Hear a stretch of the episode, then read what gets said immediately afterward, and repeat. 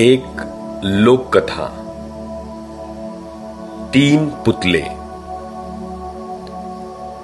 महाराजा चंद्रगुप्त का दरबार लगा हुआ था। सभी सभासद अपनी अपनी जगह पर विराजमान थे। महामंत्री चाणक्य दरबार की कार्यवाही कर रहे थे। महाराजा चंद्रगुप्त को खिलौनों का बहुत शौक था। उन्हें हर रोज एक नया खिलौना चाहिए था। आज भी महाराजा के पूछने पर कि क्या नया है, पता चला कि एक सौदागर आया है और कुछ नए खिलौने लाया है। सौदागर का यह दावा है कि महाराज या किसी ने भी आज तक ऐसे खिलौने न कभी देखे हैं और ना कभी देखेंगे। सुनकर महाराज ने सौदागर को बुलाने की आज्ञा दी। सौदागर आया और नमस्कार करने के बाद अपनी पिटारी में से तीन पुतले निकालकर महाराज के सामने रख दिए और कहा कि अन्नदाता, ये तीनों पुतले अपने आप में बहुत विशेष हैं।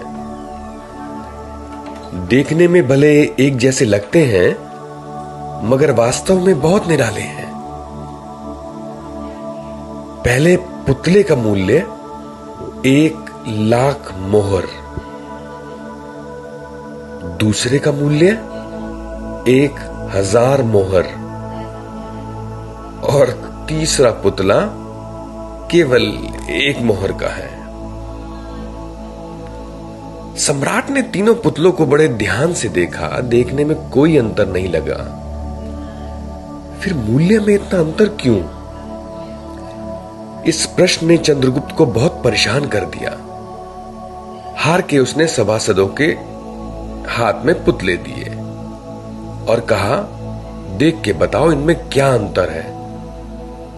सभासदों ने तीनों पुतलों को घुमा फिराकर सब तरफ़ से देखा, मगर किसी को भी गुत्थी सुलझाने का जवाब नहीं मिला। चंद्रगुप्त ने जब देखा कि सभी चुप हैं तो वही प्रश्न उसने अपने गुरु और महामंत्री चाणक्य से पूछा। चाणक्य ने पुतलों को बहुत ध्यान से देखा और दरबान को तीन तिनके लाने की आज्ञा दी। तिनके आने पर चाणक्य ने पहले पुतले के कान में तिनका डाला। सबने देखा कि तिनका सीधा पेट में चला गया। थोड़ी देर बाद पुतले के होठ हिले और फिर बंद हो गए। अब चाणक्य ने अगला तिनका दूसरे पुतले के कान में डाला। इस बार तिनका दूसरे कान से बाहर आ गया और पुतला ज्यो का त्यों रहा। यह देखकर सभी की उत्सुकता बढ़ती जा रही थी कि आगे क्या होगा। अब चाणक्य ने तिनका तीसरे पुतले के कान में डाला। सबने देखा कि तिनका पुतले के मुँह से बाहर आ गया और पुतले का मुँह एकदम खुल गया।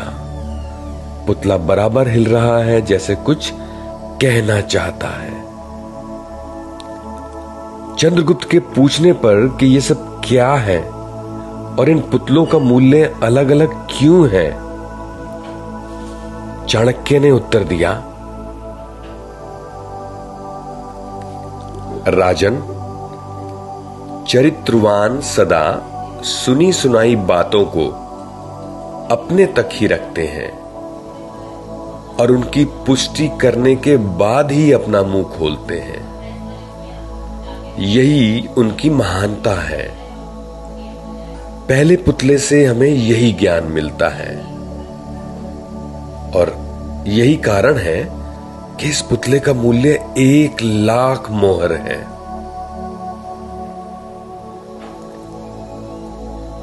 कुछ लोग सदा अपने में ही मग्न रहते हैं, हर बात को अनसुना कर देते हैं। उन्हें अपनी वाह वाह की कोई इच्छा नहीं होती। ऐसे लोग कभी किसी को हानि नहीं पहुंचाते। दूसरे पुतले से हमें यही ज्ञान मिलता है। वो बात सुन के दूसरे कान से निकाल देते हैं। यही कारण है इस पुतले का मूल्य एक हज़ार मोहर है। अब आते हैं तीसरी तरह के लोग, जो कान के कच्चे और पेट के हल्के होते हैं। कोई भी बात सुनी नहीं कि सारी दुनिया में शोर मचा दिया। इन्हें झूठ सच का कोई ज्ञान नहीं। बस मुँह खोलने से मतलब है। यही कारण है, इस पुतले का मूल्य केवल एक मोहर है। दोस्तों ये थी कहानी तीन पुतले, जो कि एक लोक कथा थी। हमें भी अपने जीवन में बहुत से ऐसे लोग मिलते हैं, जो इन तीन पुतलों में से एक होते हैं। हमें यकीनन ऐसे लोगों से सावधान रहना चाहिए, और इस कहानी के अनुभव का लाभ लेना चाहिए कि हमें किस व्यक्ति के साथ किस तरह पेश आना चाहिए। फिर मिलेंगे अनुज गोयल के साथ धन्यवाद शुक्रिया।